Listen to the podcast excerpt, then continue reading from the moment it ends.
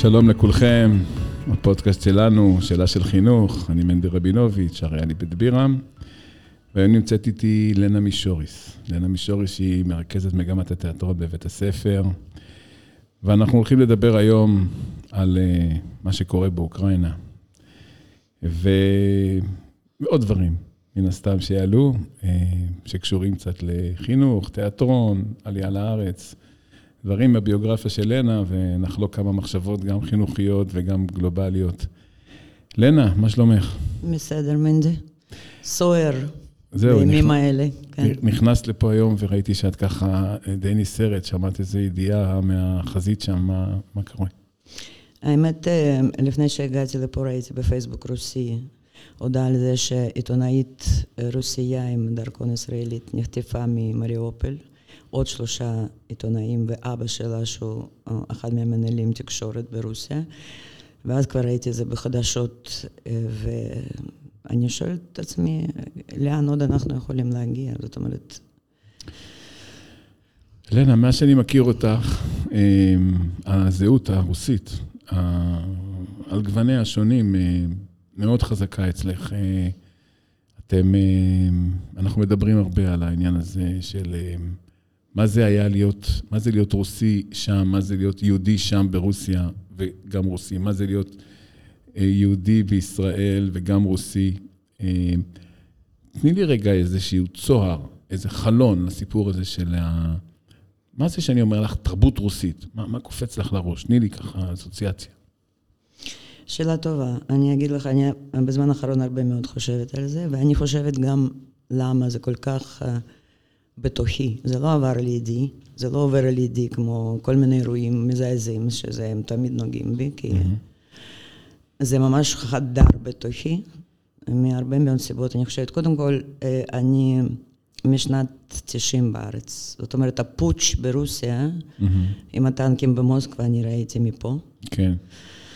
והדרך אגב, בן שלי לא יודע שום דבר על העלייה שלי לארץ, והיא הייתה לא פשוטה בכלל, כי... אז אני אומר לך, תרבות רוסית, את ישר הלכת לאזור העלייה לארץ, ולרגע הזה שהגעת, ומה זה מה שאת אומרת, פוטש רוסי? מה קרה שם? תראה, זה פוליטיקה, שאני דרך אגב יותר התמכרתי לזה פה, אבל תרבות רוסי, אני כן חושבת למה זה כל כך כואב לי, ולמה אני מרגישה שכל הערכים שלי קרסו ברגע אחד. כי תרבות רוסי, אני הלכתי פה עם הגאווה, משהו, על משהו שבעצם מקום הזה נתן לי. כן. למרות שאני גדלתי באנדרגראונד, כן. זאת אומרת, זו הייתה תקופה שאנחנו כן גדלנו במטבחים הרוסים, האינטליגנטים, עם הבדיחות על השלטון, ועם ולדימיר וסוצקי, כן. ועם התיאטרון שהוא לא מקובל, וכל הזמן יש צנזורה, צנזורה, צנזורה. ואני בעצם הגעתי לפה, ואני הלכתי פה שיש לי כל כך הרבה להביא, ויש לי כל כך הרבה ידע, ויש לי דוסטויבסקי וטולסטוי וצ'כוב, וגם אנשים מודרניים אחרי גב שלי, וגם מלחמת העולם השנייה, שזה בעצם באמת, אני כל הזמן עכשיו חושבת שהשאלה מאוד מאוד טיפשית, איך הם עכשיו חגגו תשעה למאי, שזה בעצם יום ניצחון עם גרמניה, בעצם מה צריך לקרות שעכשיו חגיגה זה תעבור חלק וכמו תמיד ואין כמו תמיד. אז מה שאני קולט ממך, שתרבות רוסית זה... בשבילך זה כל הדברים שקשורים לתרבות. זה הכל, זה עולם כולו. אבל בעצם אם אני אגיד היום לאדם בחוץ, מה זה רוסיה, מה זה רוסי, הוא יגיד כוח, כגבה. פעם היינו אומרים, מה אתה, כגבה, כאילו, מה, מה... קודם כל כן, אני דרך אגב עליתי לארץ בגלל שאבא שלי, אבא שלי היה עם התקף לב כשאנחנו עלינו לפה, כי כל לילה הוא היה מקבל טלפון ז'יט מסריח תעוף מפה, כל לילה. וסבתא שלי הייתה הולכת לבית הכנסת ברוסיה עם מזוודה בפסח כדי לעשות מצה, וחוזרת הביתה והם היו רבים ביידיש עם אבא שלי. על זה אני גדלתי בעצם. פחד מטורף כל הזמן, על כל דבר שזה בעצם אתה עושה, אתה צריך לחשוב. נשאר בך משהו היום, אחרי כך הרבה שנים מה... מהתחושה הזאת של הפחד, של הכוחנות הזאת. בהחלט, אני חושבת שזה סימפטום אישה עמוקה, שהיא תמיד שם, אתה כל הזמן מעביר ביקורת, אתה רגיל כל הזמן להעביר ביקורת, אתה רגיל כל הזמן לקרוא בעצם בין המשפטים, לראות כמו שאומרים okay. בתיאטרון סאבטקסט, משהו שכותבים mm-hmm. בפוליטיקה. הם, הם, זה, זה נשאר לכל החיים, זה כמו שאומרים בדם. כן. Okay. וכשעליתי לפה, אני החלטתי באיזשהו שלב, כי גם את שלי נולד פה, שאני חייבת לאהוב מקום שאני באתי לחיות פה. אני רוצה בלי ציניות, עם הביקורת, אבל נקי, לאהוב את המקום שאני הולכת לחיות בו, וזה היה מילה מאוד מאוד חשוב. כלומר, עלייה, למש... עלייה בשבילך לארץ הייתה גם סוג של רנסנס כזה, לידה מחדש, את בעצם בונה מחדש את הזהות שלך. לגמרי, אבל זה, זה, היה חש... זה קשה. זה... אנחנו הגענו, אני בבת שלי, אז אנחנו הגענו לאזור ג'סי כהן בחולון, שאני עוד לא ידעתי מה זה, זה היה האזור כן. של... קשה מאוד, ואני זוכרת שפקידה בבנק נתן לי מאה שקל כדי לגמור חודש, כי אני גם עליתי בעלייה הכי, הכי, הכי, הכי עמוסה, ואנחנו איבדנו מזוודות בבודפשט, והגענו בלי כלום לפה, ואנשים התחילו לתת, אבל זה היה מאוד מאוד קשה. זה, זה, הדחף שלי ראשון היה לעלות על המטוס ולחזור, זאת אומרת, זה, לקח, זה בהחלט לקח זמן. אבל את רצית לבוא לפה בשביל להישאר, כלומר, זה לא המצב של תחושת הפליט, שהיום אנחנו רואים אצל האוקראינים ש... תראה, זה... המצב ברוסיה בשנת ה-תשעים היה מסוכן. אוקיי? קודם כל היה ארגון זיכרון, שזה היה ארגון אנטישמיתי מאוד מאוד חזק, שזה בעצם, כן, כמו שעכשיו רוסים שמים על הדלתות ברוסיה סווסטיקה חדשה Z, ככה זה היו עושים ברוסיה. מה זה ה-Z הזאת? אף אחד לא יודע מה זה האמת, מה זה Z הזאת, אבל זה... יש הרבה מאוד אינטרפרטציות, אבל זה באותיות של הרוסים, שזה משהו שמאיר על כוח, או תקופה חדשה, אף אחד לא יודע, יש הרבה כבר בדיחות לגבי זה, אבל זה סווסטיקה, אין mm. ספק שזה סווסטיקה. מה זה סווסטיקה? סווסטיקה זה הסמל נאצים שהיה. אה, אוקיי, הבנתי. אז בעצם זה אותו דבר, זה יש את זה עכשיו על טנקים רוסים, ויש את זה עכשיו על החולצות ועל המכוניות שמסתובבים ברוסיה. אז בעצם את מגיעה לארץ ואת רוצה לצאת מהזהות הרוסית, הזו שלחיות תחת פחד ותחת... זה יותר אינטואיטיבית. אבל מזכירים לך כל הזמן פה בארץ, גם התקופה הזו בוודאי, ואולי עד היום, המבטא והגישה, מזכירים לך כל פעם, את משם, את רוסייה. זה עדיין חזק כאן?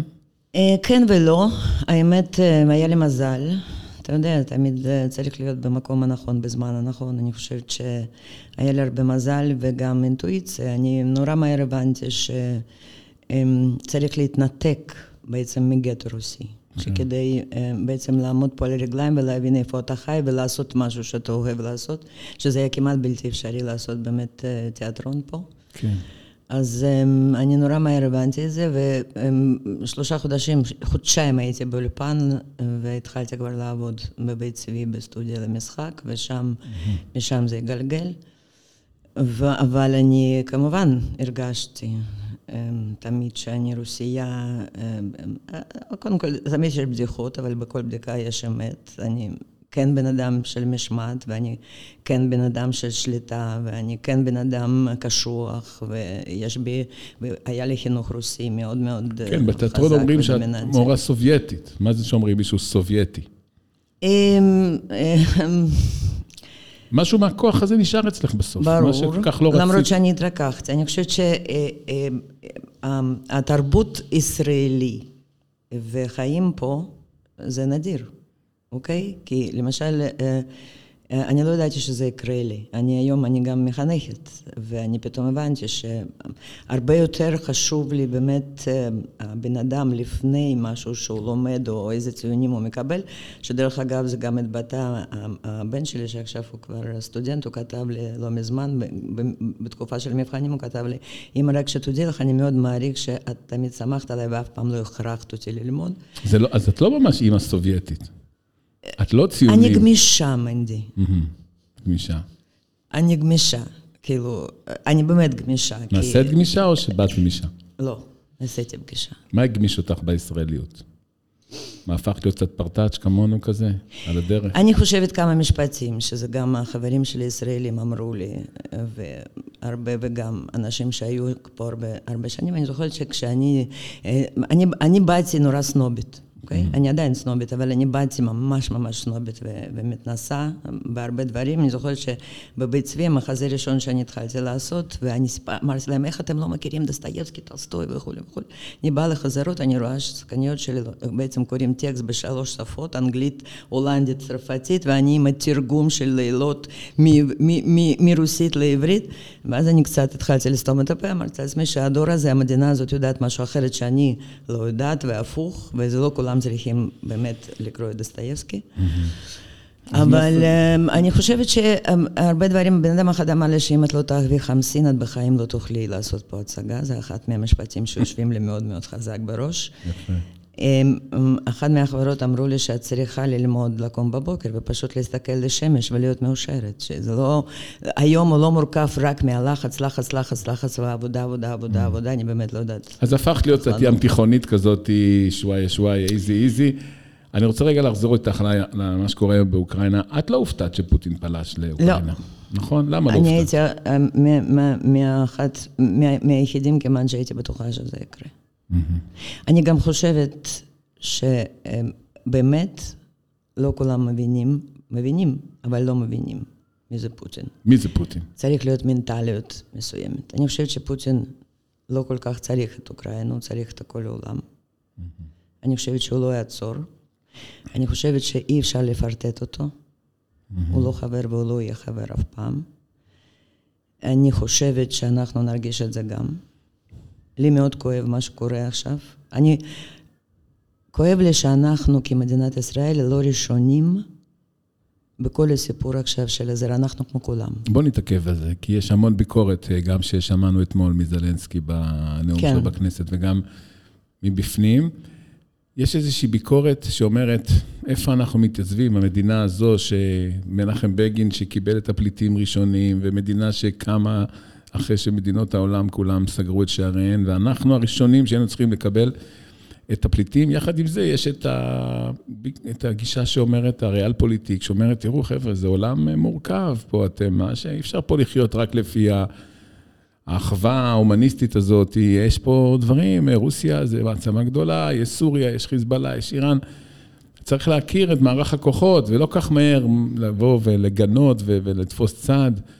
איפה אנחנו נמצאים בסיפור הזה באמת? איפה את? מה את מצפה היום מהנהגת המדינה שתעשה בדילמה הזאת? שאת מבינה את הדילמה, כן? כן. אבל מה, מה היית עושה ברמה של תראה, אמירה? תראה, אני, אני, אני בסיטואציה מורכבת. זאת אומרת, אני מבינה בראש שיש לנו אינטרסים משלנו, וזה קשור לסוריה והכל שקשור, שקיים שם, שיש שם היום, ושזה אנחנו קשורים להחלטות בעצם של קרמל. זה אני מבינה. עכשיו, אבל אני חושבת, אתה יודע, יש סיפור היסטורי עם סטלין. היטלר וסטלין היה להם הסכם שהיטלר לא, לא, לא, לא, לא מתכוון להתחיל מלחמה עם רוסיה. כן. וברגע שעלו מסוקים בחמש בבוקר, ב-עשרים ושניים ליוני אלף תשע מאות ארבעים ואחת, סטלין היה בשוק, הוא נכנס לחדר, ושלושה ימים לא יוצא משם. כי mm-hmm. מנהיגים כמו היטלר ופוטין, הם לא יעצרו, אי אפשר לקרוץ להם. זאת אומרת, אנחנו חושבים שאם אנחנו אה, אה, לא יקלקל את המערכת היחסים, אם אנחנו נעמוד בדרישות, אם אנחנו ננסה להראות שאנחנו רוצים שלום, אבל ביחד עם זה, כן. זה, זה אנחנו נשלם מחיר מאוד. כלומר, לא למדנו הרבה מהתקופה לא. ההיא של Peace in our time, ועידת מינכן, צ'מברלין, בוא נפייס אותו, בוא מדיון את הפיוס. לא. אנחנו מבינים שיש אנשים, כמו שניטשה פעם אמר, שיש אנשים שאין להשיט להם יד, אלא יש להשיט להם את רגל החיה, וראוי שיהיו בה גם ציפורניים. נכון, ואני חושבת שיש פה שני אופציות. האופציה הזאת להיכנס להיסטוריה מרגל ימין, והסיפור הזה הוא, הוא ייקח עוד הרבה הרבה הרבה הרבה הרבה הרבה זמן, כמו גרמניה עכשיו בעצם. כן. ו- ואי אפשר לדעת מתי זה יסיים, אבל הגרמניה מרגישה כשאשמה מדור לדור, מדור לדור. אני חושבת שאנחנו בסכנה להיות במצב הזה עם הדורות הבאות, בסיטואציה שאנחנו עכשיו נמצאים. שנייה אחרי שזלינסקי אתמול דיבר, שנייה שהוא דיבר, כבר הייתה ביקורת מאוד מאוד כבדה על, על המילים. אני גם חשבתי על זה הרבה, אתה יודע מה? אני אפילו, אני, בוא נגיד, אני לא, לא משתמשת במילה שואה. אוקיי? כן, יש כזה עניין פה אצלנו, אל תיגעו לנו בשואה, עד השואה. בדיוק, בדיוק. תגיד מה שאתה רוצה, השואה היא שלנו, ואל תשווה. כן, קדוש קדש שם, אבל בחוויה של אנשים האלה שם, כי זה הזיה, לראות פליטים היום, הם הכלבים גזים, לבושים בסגנון, בבגדים אלפיים עשרים ושתיים, פליטים עם הילדים, זה גם, דרך אגב, פליטים בלי גברים, זה נשים עם ילדים וסקינים. ואז כשאתה מסתכל על זה שאנחנו עוד לא יודעים באמת, אנחנו עוד לא יודעים הכל, אנחנו לא רואים הכל, אנחנו רואים רק חלק. אוקיי? ולהסתכל לכל זה בזמן שזלינסקי מוטש, מדבר, ועומדים שם אנשים. שנייה אחרי זה הוא חוטף כל כך קשה, בגלל ש... זה נורא, זה נורא קשה.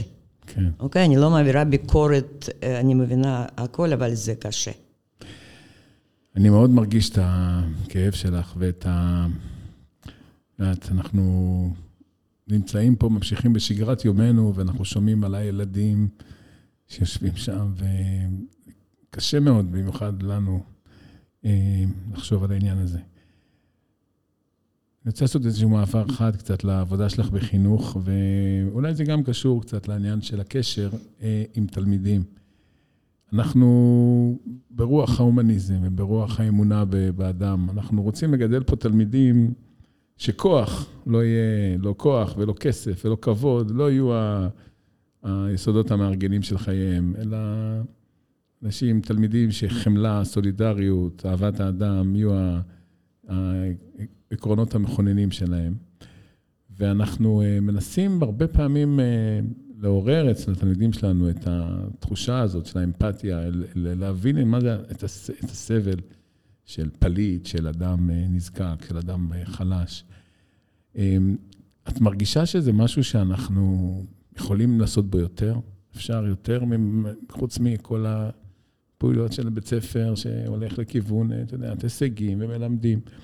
איך נעורר אצל האנשים תחושת השותפות ב...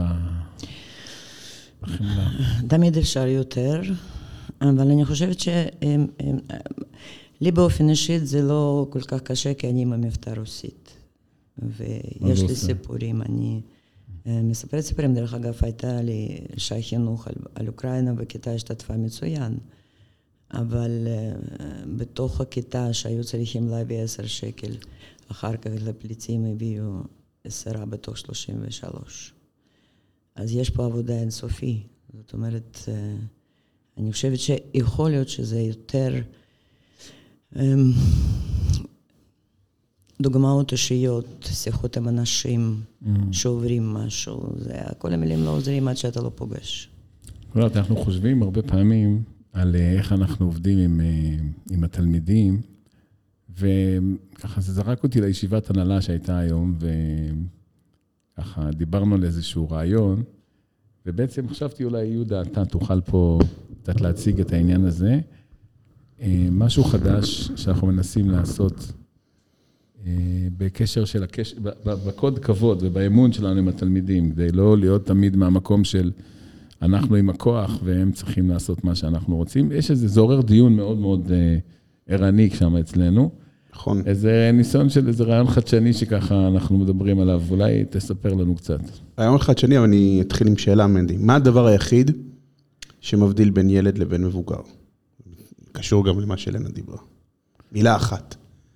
השיעור הראשון שלי עם כל כיתה שאני מכיר.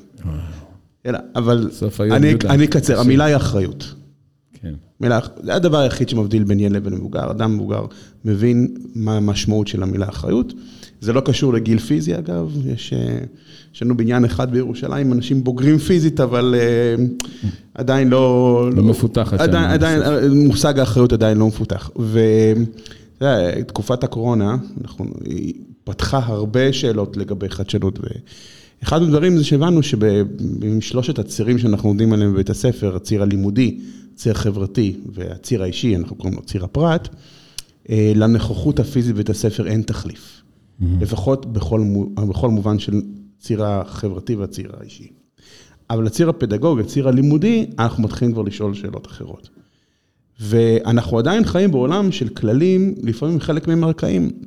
ישבנו אני ומורה אחר בית הספר, וחיפשנו את אותו חוזר מנכ"ל שמדבר על נוכחות בבית הספר. ויש כזה דבר, אגב. תלמידים שלנו יודעים לדקלם את המושג הזה חמישה עשר אחוז, שמותר להם להיעדר, יש גם מורים לא בדיוק יודעים מה זה מוצדק, מה לא מוצדק, אבל זה לא המצאה שלנו, זה הנחה של משרד החינוך, אבל בתוך חוזר מנכ"ל גם יש איזשהו סעיף קטן שמסתתר, שאומר לבית הספר מותר להקים גם ועדה, שתדע להחריג את ה-חמישה עשר אחוז. במילים אחרות, יש לנו אוטונומיה כבית ספר להחליט, האם אנחנו בכלל רוצים לחייב תלמידים לנוכחות סדירה בבית הספר בכל השאלות, בכל מקצועות. שאלה מטורפת, כי התשובה עליה גם יכולה לגרום למורים לתכנן שיעורים בצורה אחרת לגמרי. אם אני יודע שאני לא פותח פנקס ומתחשבן עם התלמידים, על היית פה או לא היית, לא רגע במראת הציונים, אלא גם אמרת, מה, איך אני מתכנן את השיעור שלי? מה המשמעות של להיות בכיתה? מה אני, מה, היום מסביבים לא אומרים תוצר, אומרים פרודוקט, זה ארץ נהדרת. מה הפרודוקט שאני נותן להם? שאלה. הם יגידו לך, אנחנו רוצים את הציון, ונוכחות אם לא צריך. תודה רבה, אנחנו נגיע לזה מוכנים, ואיך אנחנו נצליח, איך לנה תצליח לחנך את התלמידים שלה לחמלה ואמפתיה, אם פתאום אנחנו נשחרר להם את הסיפור של הנוכחות. לנה זה דבר מאוד מצוין, כי כשאנחנו יודעים שהתלמידים לפני הפקות של התיאטרון, הם לפעמים ישנים פה בלילות, שישי, שבת, מקבלים מפתח לבית הספר. אנחנו יודעים את זה, והם עושים את זה מתוך מחויבות ורצון, ולא בגלל ה-חמישה עשר אחוז. הם עושים את זה כי נוצרה פה קהילה לומדת. אז זו השאלה. איך אנחנו... אז לנה, תגידי לי, איך את גורמת לתלמידים? הרי בתיאטרון אתם באמת... זה סוג של פעילות שהיא סביב השעון, אתם ישנים פה לפעמים. מה, מה הסוד של איך ילדים יבואו אל המקומות שאנחנו מזמינים אותם, בין אם זה לחוש אמפתיה ובין אם זה לעשות חזרה בתיאטרון, מתוך מונעות עצמית, מתוך מחויבות? אין פה סוד, יש פה דוגמה אישית, יש פה טוטליות, ילדים מרגישים את זה מצוין. יש פה מגמה בחירה, כמובן שהם לומדים שלוש שנים, והם רואים. הם רואים משהו שאנחנו עושים, איפה אנחנו נמצאים מולם. זה הרבה מעבר לזה, אני חושבת. אין פה סוד. אני חושב שיש סוד. אני חושב שהסוד הוא דוגמה אישית. אני חושב שבכל מקום, וזה אולי מחבר את כל מה שדיברנו עליו היום, גם מנהיגים וגם מורים, וגם כל מי ש... יש לו איזשהו עניין להשפיע על המציאות של החיים. אם זה לא מגיע כדוגמה אישית שלך, שרואים אותך, ממני תראו וכן תעשו, אז כל השאר כבר לא רלוונטי, ואני חושב שנוכל לראות את זה בכל הזדמנות במעשה החינוכי. זה היה קצר לנה, יש לנו עוד הרבה מה להגיד, אבל אני שמח שערכתי אותך היום, ושדיברנו קצת על ה... גם אני תודה מתי. על המצב שם, ומי ייתן, והדברים שם ייגמרו מהר, והילדים הקטנים יחזרו לביתיהם, והאנשים יבואו וישקמו את ההריסות, ושמדינת ישראל תדע להיות מצפן המוסרי, תחזור להיות המצפן המוסרי שהייתה פעם. תודה רבה לך, זו הייתה שאלה של חינוך, ומאחל לך המשך יום נעים. תודה.